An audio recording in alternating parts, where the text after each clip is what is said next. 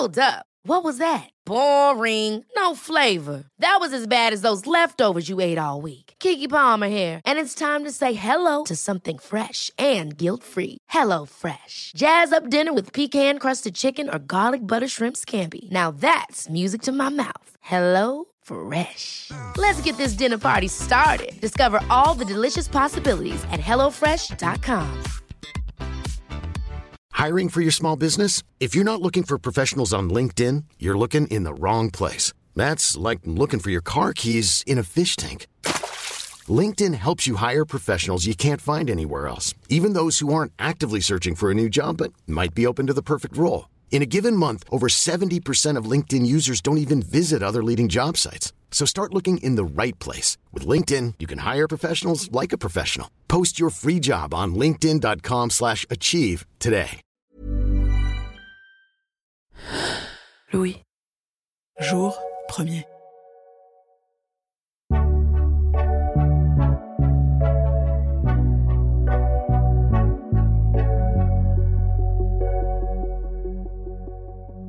Un jour, dans une église de Florence, un petit garçon de 10 ans rencontre une fillette de 9 ans.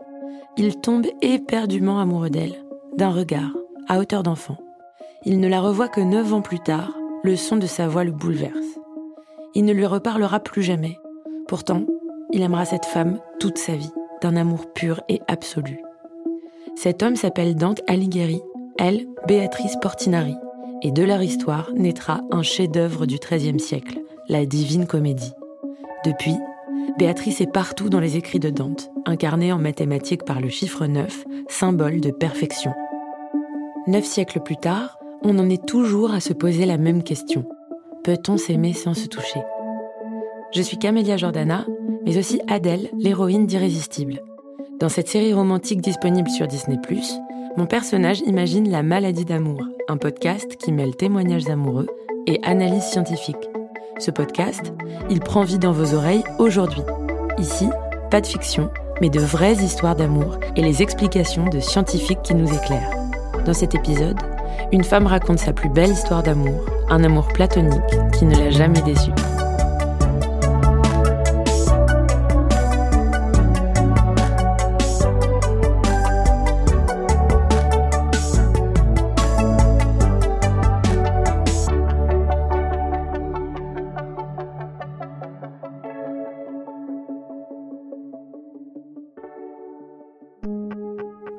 Chez moi, c'était pas sexuel. hein. Je ne pensais pas à lui comme ça. J'avais juste besoin d'être contre lui, mais c'est tout. J'avais jamais imaginé une seule fois pouvoir faire l'amour avec lui. Ça m'est pas venu. Enfin, c'était pas comme ça. C'était, c'était un amour plutôt. Oui, c'était assez platonique, mais, mais je sais pas. C'était. Je pourrais jamais l'oublier.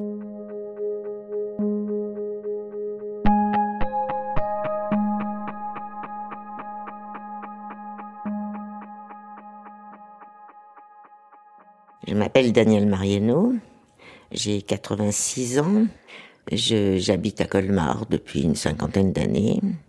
Je suis hum, pianiste et hum, j'ai mon métier c'était prof de piano, j'ai fait que ça tout le temps, oui, toute ma vie. Alors j'ai été mariée deux fois, j'ai divorcé deux fois, mes deux maris, mes deux ex-maris sont morts tous les deux, il n'y a plus que moi qui subsiste. J'ai eu cinq enfants, je les ai toujours. J'ai six petits-enfants et quatre arrière-petits-enfants. J'ai quitté le mari, le premier pour le deuxième, et je me suis rendu compte de mon erreur, mais beaucoup trop tard. Voilà. Et c'était assez pénible. Il était un peu fou, je crois. Il me séquestrait, j'avais pas le droit de faire de cours, j'avais pas le droit de sortir, j'étais, je n'osais même plus traverser une rue toute seule, ça a duré pas mal de temps. Jusqu'au jour où il m'a filé son poing dans la figure, et le lendemain matin, j'étais au téléphone pour chercher un avocat pour demander le divorce. Voilà. Ça s'est terminé comme ça. J'ai toujours espéré que puisque s'il m'aimait autant que moi je l'aimais, il pouvait pas faire du mal à ce point-là. C'était pas possible, quoi. Et mais je m'étais trompé. Je m'étais trompé, voilà. Je suis restée 30 ans sans rencontrer personne. 30 ans, c'est beaucoup quand même. Hein je travaillais beaucoup, vous savez, quand on travaille beaucoup, quand on, quand on est devant son piano toute la journée, enfin pas on donne des cours, on est occupé, j'accompagnais des cours de, de rythmie, j'étais, j'étais tout le temps au boulot. Je partais à 9h le matin et je rentrais vers 9h le soir, quoi. Je travaillais tout le temps. Euh, on n'a pas le temps de chercher un mec dans ces cas-là, on a autre chose à faire. Et puis euh, on n'y pense même pas, on n'a vraiment pas le temps. Et quand vous rentrez, il y a trois gosses à la maison qui attendent qu'on fasse le repas, etc. On n'a vraiment pas le temps de s'occuper de soi-même. Hein. Et on n'y pense pas non plus. Mais non. La solitude ne m'a jamais vraiment pesé, moi, vous savez. Et avec lui, on n'est jamais seul, de toute façon, avec le piano. Hmm. C'est celui que j'appelle le morceau casse-gueule. Hein. C'est un peu long, hein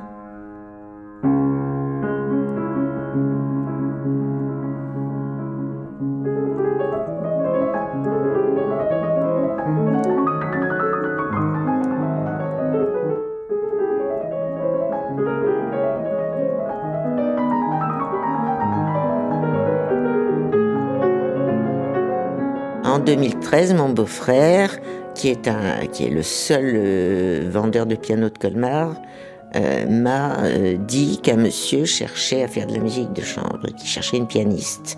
Et j'ai appelé ce monsieur, il m'a dit est-ce que je peux venir demain? J'ai dit mais bien sûr, j'ai donné l'adresse. Et le lendemain, pile poil à 3 heures, il était là. Il est venu, il s'est assis là sur ce divan à côté de moi. Et puis on a décidé de se mettre à faire de la musique ensemble. Il a voulu quand même que je lui joue un petit truc pour voir si j'en étais capable. Et puis il m'a dit euh, comme ça, euh, bon, la sonate du printemps, vous... J'ai dit, ben donnez. Euh, j'avais de la chance sur ce coup-là parce que je l'avais joué en concert, je la connaissais presque par cœur. Alors ça me dérangeait pas du tout. Il était un peu surpris parce qu'il s'attendait à ce que je déchiffre plus ou moins bien, mais bon ben voilà. Et puis ça l'a conquis quoi, forcément. C'était un peu une triche, hein. mais ça s'est très bien passé parce que ça s'est très bien passé. Oui.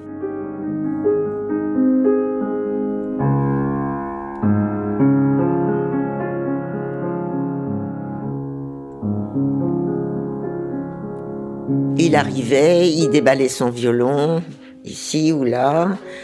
Il sortait l'archet, il l'accordait, enfin, il accordait le violon. Et puis moi, je me mettais au piano, et puis on avait prévu de travailler quelque chose, et on prenait nos partitions, puis on travaillait ensemble. Et c'était très sympa. Ça a duré huit ans. On faisait de la musique euh, toutes les semaines, tous les vendredis. C'était, il arrivait à 3 heures, et puis il restait là jusqu'à 6 heures. On buvait un petit café entre deux.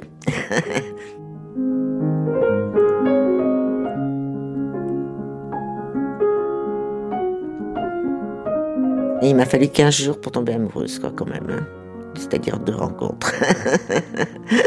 je tombe amoureuse, oui, bêtement. Je suis un petit peu fleur bleue, moi. J'avais 76 ans. Lui, il était, il a 3 ans. 73. Il s'appelait Hildebrandt Frey, c'était un, Allemand. Et il était grand, je le mets à l'imparfait, le pauvre, il est mort il n'y a même pas un mois. D'ailleurs, je vais sans doute un petit moment fondre en larmes, parce que c'est très frais. Et hum, il jouait magnifiquement du violon, c'était un vrai bonheur de l'écouter.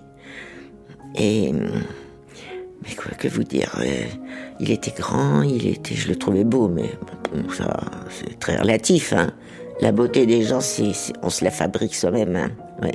Très élégant, toujours en costume. Euh, il arrivait toujours avec un chapeau sur la tête, me faisait rire. Mais il était toujours très, très chic, très gentleman, quoi. Il n'était pas très drôle. Il racontait pas de, trucs marrants. De... C'était pas le gars qui vous racontait des blagues. C'était pas le style du tout. Hein. Il avait vécu 47 ans en Écosse. Il parlait l'anglais couramment, évidemment. Il était, c'était un monsieur. Le violon, c'était un, hobby pour lui. C'était pas son métier. Lui, il était en fait euh, maître de conférence à l'université de Glasgow en architecture. C'était son métier, ça. Et puis là, maintenant, il était en retraite. Donc, mais il avait écrit plein de livres euh, que j'ai pas lus d'ailleurs, parce que l'architecture, je m'en tape. Soyons honnêtes.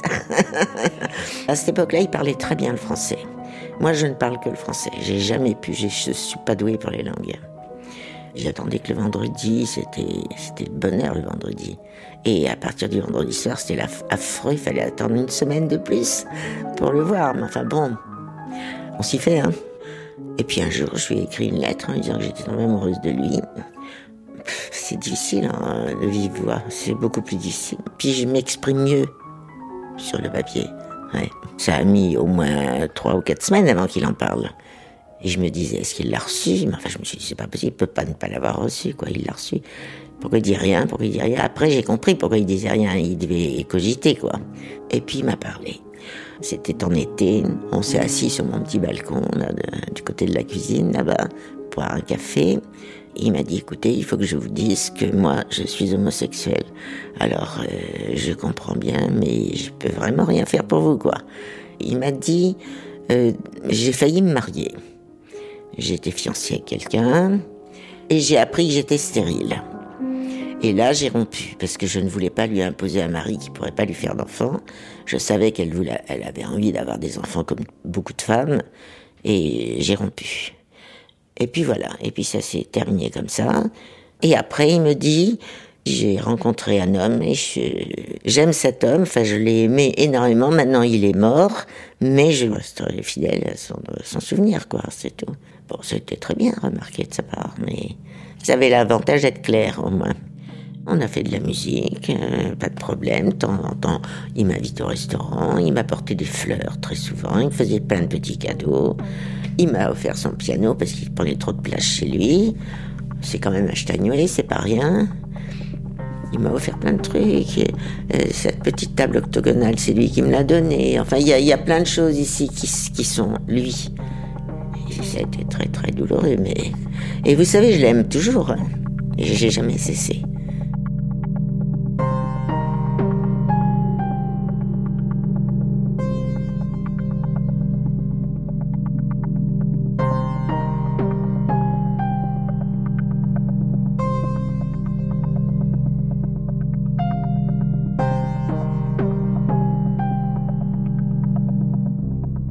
Fait, ce qui est très intéressant quand on regarde comme ça toute l'histoire d'une femme dans sa vie amoureuse, avec euh, des moments confortables, des moments simples, des moments douloureux. Catherine Blanc. Et puis après une, une relation euh, euh, décrite très idéalisée. Psychanalyste. malgré tout frustrante à certains égards. Eh bien, on peut se dire que chaque étape aide à reconstruire ou à reconsidérer ou à se donner un nouvel élan ou à se faire de nouvelles propositions. Or, elle a eu notamment une histoire qui a été une histoire violente. Euh, elle aurait pu être une femme qui n'est qu'avec des hommes qui sont violents. Or, euh, elle est allée intuitivement vers un homme dont la seule violence était une certaine frustration et d'une certaine manière une certaine protection, puisqu'il ne pouvait pas toucher son corps de femme. C'est intéressant d'être allé vers un homme qui, étant homosexuel, ne pouvait pas toucher son corps de femme, alors que le précédent était un homme qui l'avait touché jusque dans l'intrusion et la violence. Et entre les deux, 30 ans de solitude, comme si elle avait dû se protéger de toute possibilité que l'on l'aborde. Et quand cet homme va lui avouer euh, son homosexualité, alors je pense que ah, il aurait avoué un grand amour ailleurs, été blessant puisque ça veut dire que quelqu'un avait le pouvoir de lui plaire plus qu'elle et, de, de, mériter sa fidélité plus qu'elle. Euh, mais quand en plus il dit que c'est un homme, ça a dû fragiliser considérablement ce qui doit être dans son histoire personnelle, l'idée que sa féminité est l'objet du manque. Euh, c'est que elle n'est pas en tant que femme suffisamment désirable. Donc elle est échec et mat. Vous savez, ça arrive dans la musique. Quelquefois on est en, état de grâce, tout va bien, tout se passe bien, tout coule, c'est magnifique. Et alors ce qui est encore plus rare, c'est que ça vous arrive à deux personnes en même temps, ça c'est rarissime. La sonate de Franck, c'est une sonate qui est très difficile, qui est très belle et qui est en quatre mouvements. Ça prend du temps. Et bon, on faisait un petit moment qu'on l'a travaillé. Je dois dire que quand on s'est, quand on a fini le quatrième mouvement, on était un peu épuisé, mais on était heureux. Et là, euh, je me suis levé. Il a posé son violon, il est venu vers moi. On s'est étreint, mais c'était amical, c'est tout. C'était pas. Mais on était fiers de nous, contents de nous, heureux d'avoir partagé ça. C'était très très beau. C'était dommage qu'on n'ait pas enregistré ce jour-là. Ça aurait été parfait. Peut-être que lui avait une très grande amitié pour moi, et moi j'ai bon ben moi je sais pas, moi je, je parle comme une femme un peu un peu simple. Pour moi c'est de l'amour, mais peut-être que c'était aussi de l'amitié. J'en sais rien, vous savez. C'est très difficile de s'analyser comme ça. Et puis euh, voilà. c'est un amalgame en fait, c'est un, un, doux mélange. Et j'ai toujours espéré, j'étais toujours dans l'espoir, toujours, qu'ils réagissent quoi. Mais non, mais non, parce qu'à part ces deux étreintes-là, il n'y en a pas eu d'autres. Hein.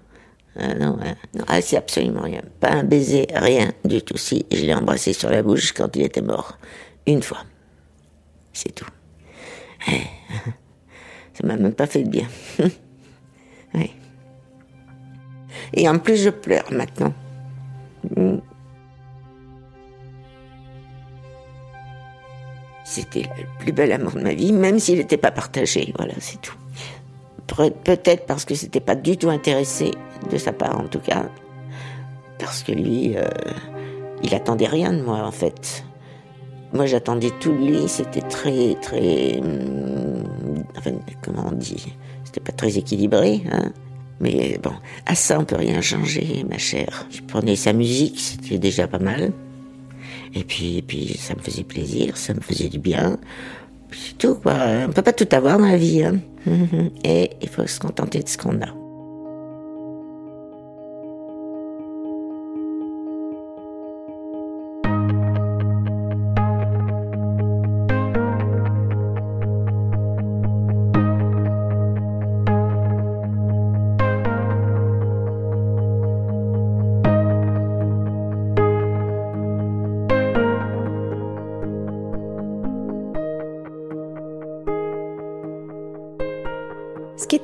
c'est que nous pensons que l'amour est conditionné à la sexualité.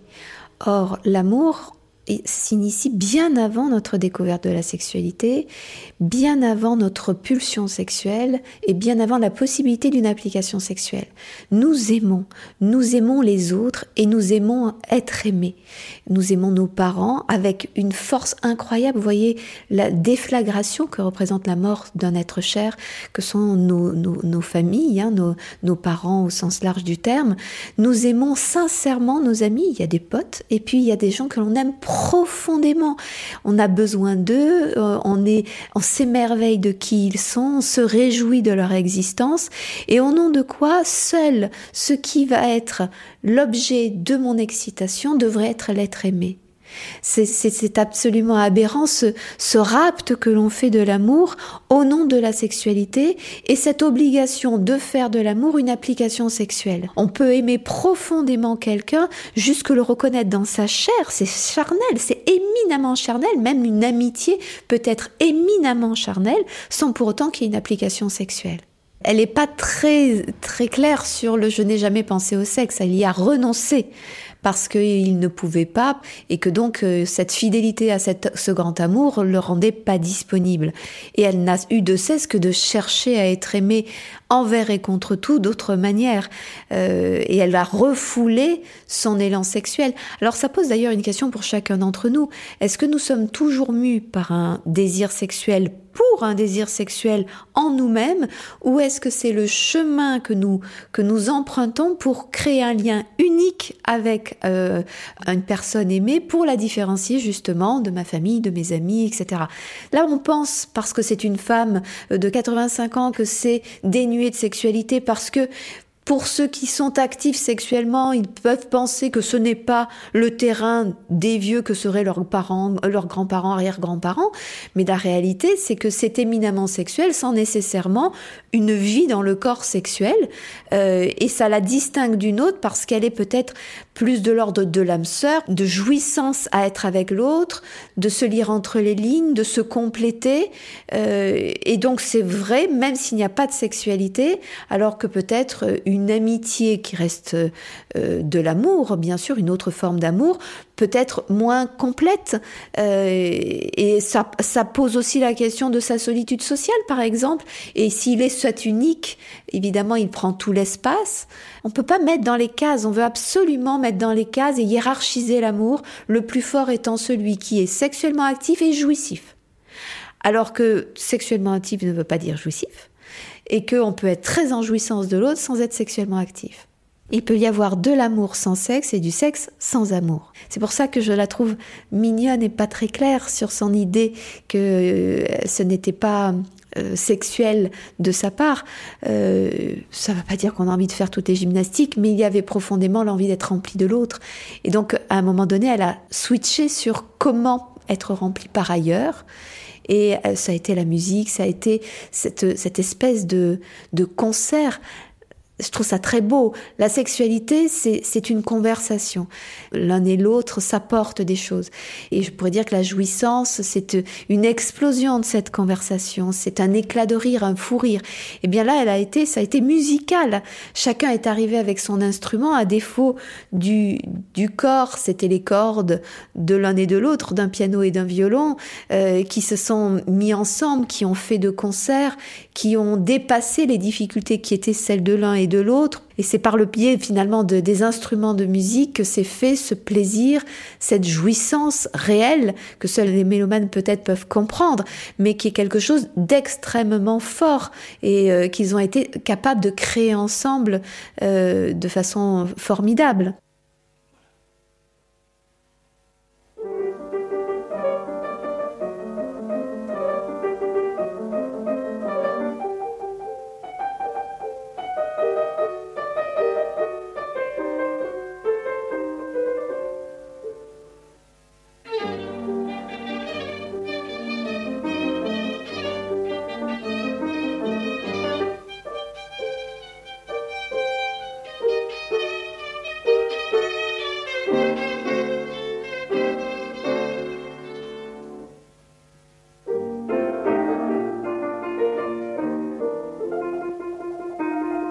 Deux ans qu'on s'est arrêté de jouer. Il pouvait plus.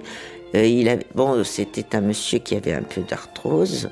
Ses doigts gonflaient, il lui faisait mal, donc il n'arrivait plus à jouer du violon. Il a essayé, mais chaque fois il le posait en disant c'est pas la peine, j'y arrive plus. Et ça faisait deux ans qu'il s'était arrêté en fait. Mais il venait quand même me voir au moins une fois par semaine, quelquefois tous les jours, pour le café. Il venait boire un petit café, oui. Il aimait bien il aimait bien que je lui joue un truc aussi. Voilà. Mm. Il s'est complètement délité. Enfin, il venait me voir, il me disait, ça marche plus là-dedans. Je me disais, mais qu'est-ce qu'il a? Effectivement, il n'arrivait plus à parler l'anglais, il n'arrivait plus à parler l'italien, qui parlait couramment. Il n'arrivait plus à parler en français. Alors il était assis en face de moi. Il me parlait en allemand. Je comprenais pas un mot. Moi, j'y parlais en français, il comprenait pas un mot. C'était devenu insupportable. Il avait perdu. En fait, il a perdu la tête et il est mort de ça. Enfin, il s'est laissé mourir. En un an, c'était bâclé. Un démence sénile. Alors que c'était un monsieur d'une intelligence faramineuse, quoi. Puis après, il s'est dégradé. Alors après, c'était trop tard, quoi. Vous savez, on, il se perdait dans la rue, il savait plus comment il s'appelait, il savait plus où il habitait, les flics le ramenaient chez lui parce qu'il fouillait dans son sac par son... Enfin, c'était dramatique, quoi. Alors que c'était une, une, tête, cet homme, c'était vraiment une tête. Puis alors, en plus, il était le dernier, quoi. il n'y avait plus que lui.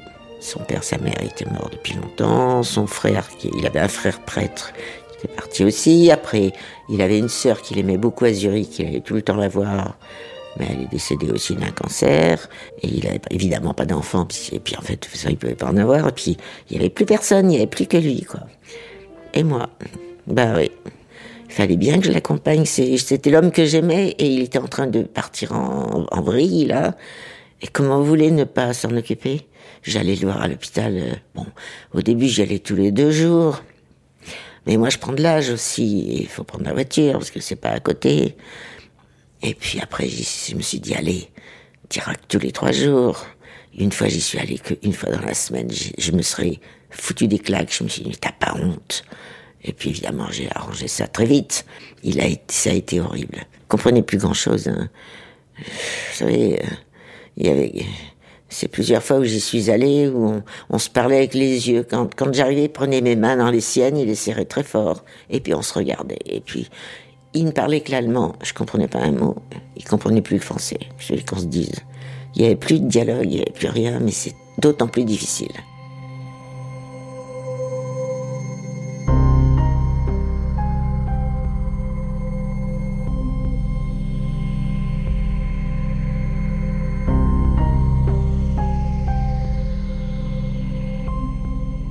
Il ne me semble pas que ce soit un amour à sens unique. Elle, elle le décrit comme ça, et je trouve que ça nous informe plus sur sa quête et une part de sa souffrance historique, pas qu'avec lui, sur un manque, sur une quête, comme une faim qui n'est jamais assouvie.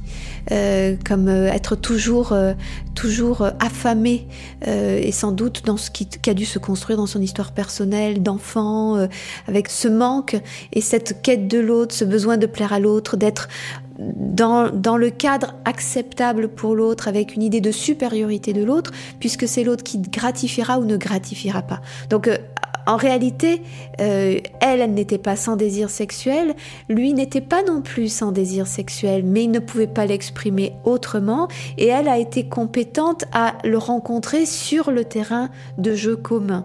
Et malgré tout, eh bien, euh, envers et contre tout, elle aime et elle a besoin d'être aimée parce que évidemment, envers et contre tout, elle est animée euh, de projets pour elle-même et d'ambition, et ça c'est une très belle chose.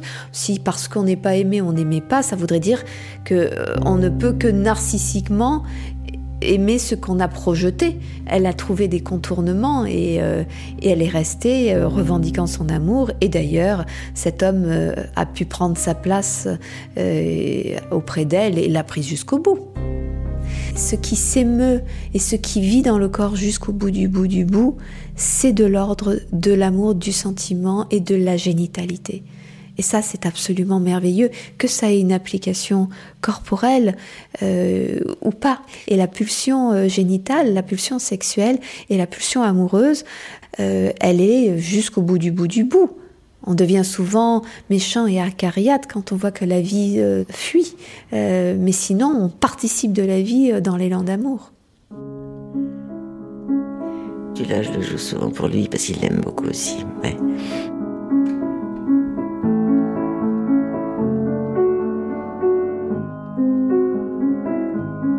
Alors j'étais J'étais avec lui dans la maison de retraite, j'étais allée le voir parce qu'il était enfermé, hein, c'était une maison fermée. Hein. Et l'infirmière m'a... Pour sortir, il fallait demander à une infirmière d'ouvrir, c'était fermé à clé. Alors elle a ouvert et Hildebrandt me suivait. Et, et l'infirmière m'a, lui a dit, mais, mais qui c'est cette dame? Parce qu'elle pensait que peut-être j'étais une sœur, ou je sais pas. Et il lui a répondu, Meine Liebe. Meine Liebe, Et je ne parle pas d'allemand, mais ça j'ai compris, quand même. Mon amour, ça veut dire. Ouais.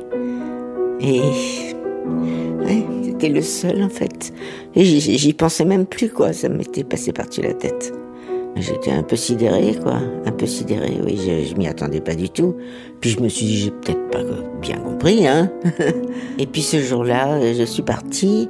Elle a refermé derrière moi, bien sûr. Et lui, il y avait une petite euh, fenêtre dans le haut de la porte pour qu'on puisse voir un peu ce qui se passait de l'autre côté. Et il était rivé et il me regardait partir. Il voulait pas, il, il secouait la porte, il voulait absolument suivre. Ça, je m'en souviens, oui. Mais il n'avait pas le droit de sortir. Voilà. J'aurais donné ma vie pour lui, pour ce type-là, oui. Je suis restée avec lui presque jusqu'à la fin, quoi.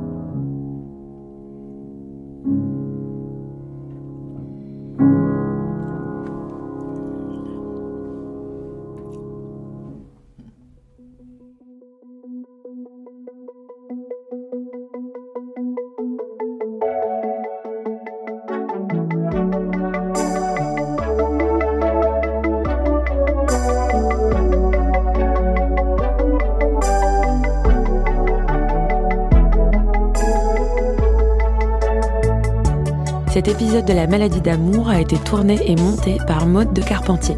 Jérôme Petit a fait la réalisation, Bénédicte Schmitt le mix, chargé de production, Margot Pinel. Le titre du générique La maladie d'amour a été écrit par Michel Sardou et Yves Desca, composé par Jacques Revaux, arrangé par Yuxek. La maladie d'amour est un podcast imaginé par Clémence Madeleine Perdria, coproduit par Louis Média et Jour Premier, tiré de la série originale Irrésistible. Ever catch yourself eating the same flavorless dinner three days in a row? Dreaming of something better? Well, HelloFresh is your guilt-free dream come true, baby. It's me, Kiki Palmer. Let's wake up those taste buds with hot, juicy pecan-crusted chicken or garlic butter shrimp scampi. Mm. Hello Fresh. Stop dreaming of all the delicious possibilities and dig in at HelloFresh.com. Let's get this dinner party started. Hey, it's Paige DeSorbo from Giggly Squad. High quality fashion without the price tag? Say hello to Quince. I'm snagging high end essentials like cozy cashmere sweaters, sleek leather jackets, fine jewelry, and so much more. With Quince being 50 to 80% less than similar brands.